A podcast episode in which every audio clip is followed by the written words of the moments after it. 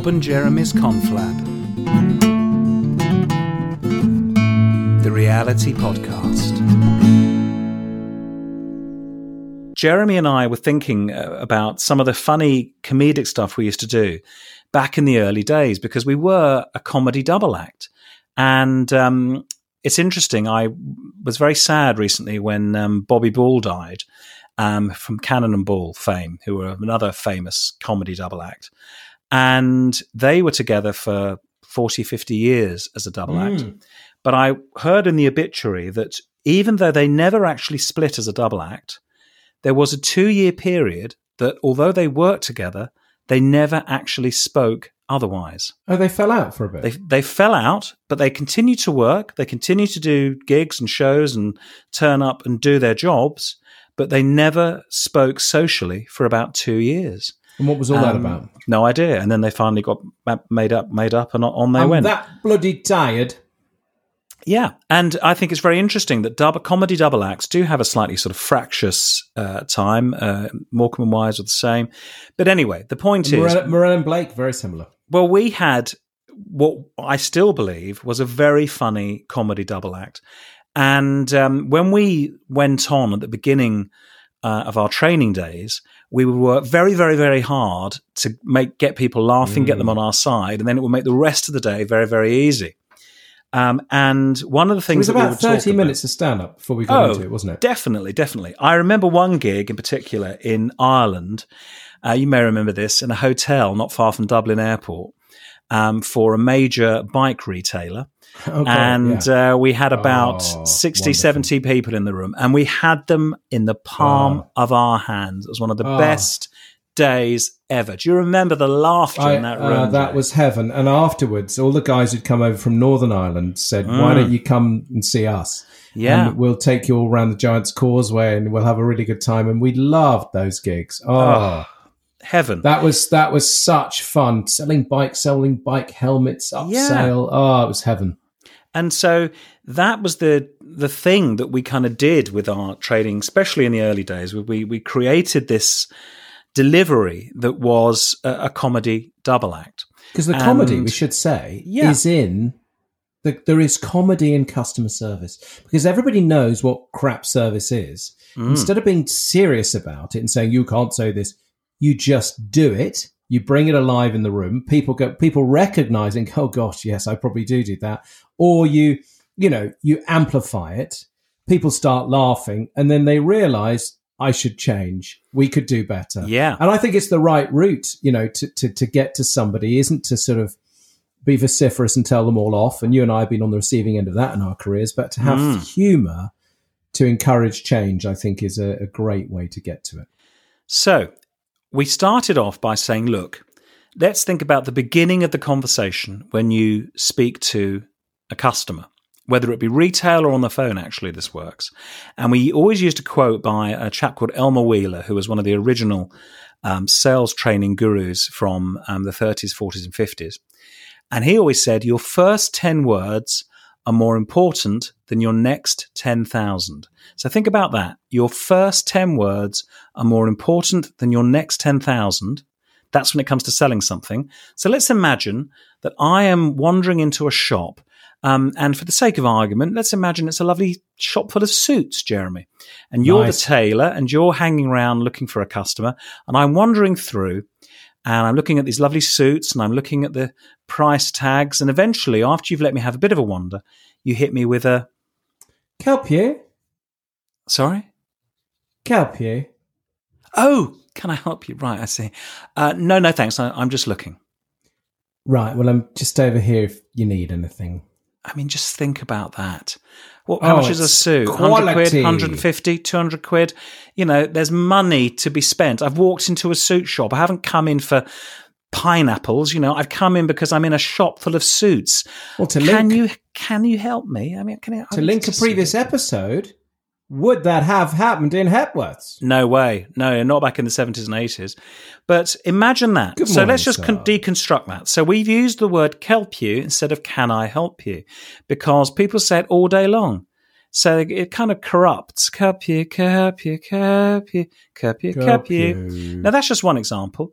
The point is, it hands control to the customer. And Mr. and Mrs. Listener, you're listening to us now. You know that you all say, no thanks, just looking.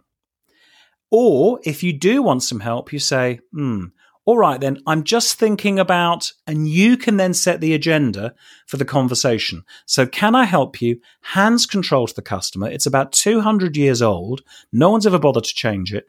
And people think that it is the best way to begin. And then the worst are when, you know, there's a few new ones that have emerged Mm. over the years. There's one that the young lad wonders if you've escaped from a local Yeah. So go on, hospital of psychiatric so- support. So give me that. I'm just wandering in the shop. I'm looking at suits. Good morning. Are you all right? Why do I look like I'm slightly insane? Yeah. Have you? Is, it, is your? Are you? Are you with a little party and you've lost them? I know. You, I I, mean, know you're. I know you're Are you 50, all but right? You're I mean, it's just so ridiculous.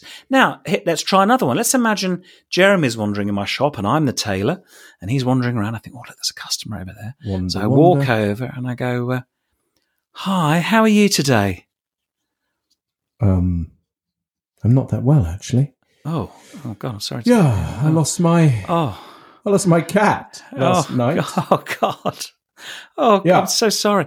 I mean, imagine that. How are you today? He's a stranger. Okay. I don't know him at all. And I'm asking Oh. him how he is. And all the know. todays. Today, how are you today? Any Hey, of this for you today? Like we're back on airplanes. Tea for you today? Oh, today, today, today. Today is done to death Mm. Now, today. Oh, we always used to tell this story as well, which is, uh, and this is true. I went into a shop in Glasgow in Scotland to try and find my wife a dress. I'd been away for a week training. I thought I'd better take her a present. So I went into this very nice ladies' shop to find her a dress. And I'm looking around, and this um, girl who was in the corner of the shop, she went, Are you doing all right there? You doing or I'm not doing anything here? I'm just looking for a dress. Are you doing all right there? She was in the club. She was in the club. Oh, are you doing all Ah, right? you and? I had Malibu and Cooks last night. Do you not I mean, it's just ridiculous. it was Are you and Bandioki, all wasn't it, with that guy doing the Oasis stuff? We did do Bandioki. That was great. Um, but yes, so are you doing all right there? How are you today? Can I help you? Kelp you? Ning kelp you? Are you all right? Are you all right there? You know, and I, I, No um, thanks, just looking. We and all want to work in isolation. I was in Salisbury. Remember this, Jay? Um, I drove late one night to Salisbury. We had a gig the next morning, and I'd forgotten my black suit shoes. Oh, okay, so I popped into the uh, shop we won't mention on the main Who street in never got the work Salisbury. of, yeah. and I wandered in, and there was a young lady in the men's department, and she was reading a magazine by the till, and she was just pulling the magazine over, and then Licking she, her fingers. licking her fingers, and then she just went, "You're right." I mean, she could have sold me a fifty pound pair of shoes. I was that desperate. I just turned around and walked out. I thought, serve me, give me some service, please. So what we did was we then trained people in this idea of effective opening questions, and we had this series of sketches that we ran through, um, which I still think are Oh. very funny. We'd met Michael uh, Spiegler, remember that? Yes, Michael Spiegler. So he was a guy who had a, a chain of beauty salons. And um, we did this sketch all about a lady called Barbara going to Ah. visit a Croydon. so beauty non PC, salon. you doing a pantomime dame. Oh, it's so funny. And I would come on as a woman, sit down, and then Barbara will come in, sit down, and Michael would go over and go on, give us the line, Jeremy. Good morning, Barbara. So, Hello. hi. Are you looking for something practical or exciting? Oh, exciting me. What do you mean exciting? Well, we could run some autumn hues through your hair. I'll bring it in slightly tighter at the back. Oh, I can see he's doing it. True story. Oh, lovely stuff. Brilliantly Michael had advised Barclays Bank and helped the government Yeah, a bit. Brought the He house told down. me that he told me that effectively. and I loved it. Yeah, Loved the- it. and that and that beginning set up the day, didn't it? It was just brilliant, and every and nobody forgets Kelp you. Um, you know, nobody forgets. Are you looking for something practical or exciting? And the chocolate Um, company. Hi, you're through to the chocolate company. Um, are you calling about the Valentine's special? Oh, look at my watch. The 10th of February. Oh, no. Uh, what's that? Well, the Valentine's special is a beautiful heart shaped box, nice heart shaped chocolates delivered on Valentine's Day. Normally thirty pounds. It's nineteen ninety nine, including postage. Should I put you down for one of those? Oh yeah, you're a lifesaver because And what was the other thing you've got you called about? Well, you've got this thing called the Dark Chocolate Club. I'm oh, a well, big I can fan help of you the that too. Oh, tea Ka-ching! sales. Come on. Oh. we had all these examples of different things, and And they loved um, it. They'd, go, they'd yeah, be the most creative ever. They'd go into groups. They'd create these list of brilliant, effective openings to use yeah, face to face over the phone. Oh, it was good fun taking. and it all sprang from help you, help you. Now it's interesting on the phone. We hear it a lot as well. You know, if you ring up certain hotels, they're trained to say their name. They're trained to say the name of the hotel, and then they're just trained to say, "How can I help you?"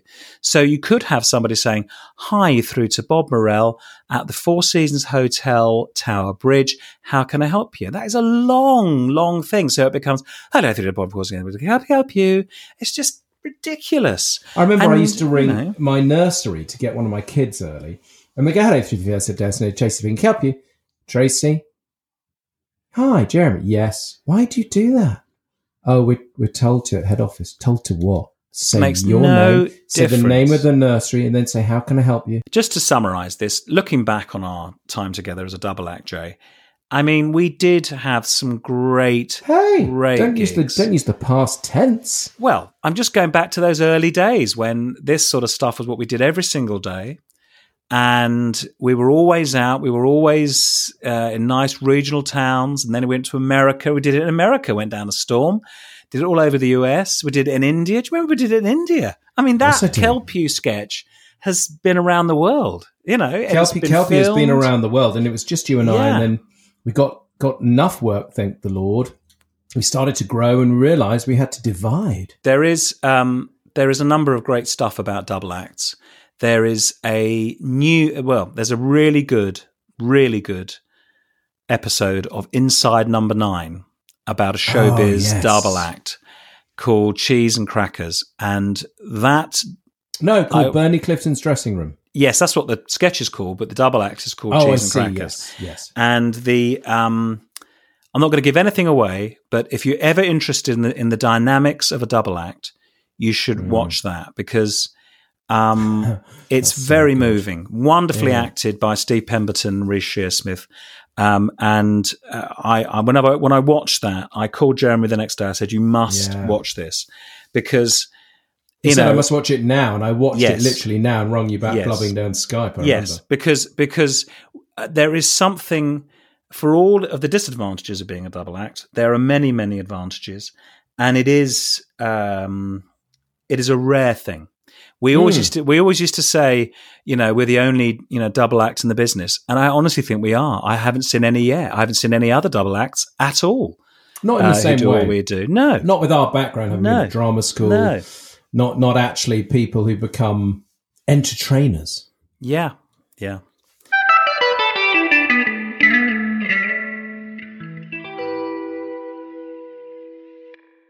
The good Um, news is, if you know, if if things ever go south, we can always end up doing versions of our sketches at um, you know on the ends of piers or on cruise ships or things like that. You know, I could see you as a compare on a cruise ship. I think that would be be very good for you. Fantastic. I, I'd model myself on Tom O'Connor. I think. You would. You'd, you'd, you'd be very Hey. good. Hey, hey. Yeah, you would, and you'd be a devil in the bar in the evening as well. That that would be very good. Yeah. Tom O'Connor, of course, who goes on free cruises with his wife yeah, in return for doing the odd gig. it's great, isn't it? Very Never have to retire. You see, No, absolutely not. puts his dicky bow on, does a little bit, Mm, goes and has the captain's dinner. That'll be us. Well, look, should we should we love Yes. them and leave them? Nice to see you, Jay. Nice to reminisce down memory That was lane. fun. Take care, Bobby boy. All the best. Bye.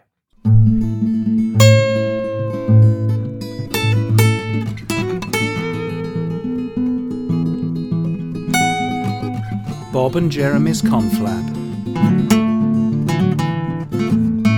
The Reality Podcast.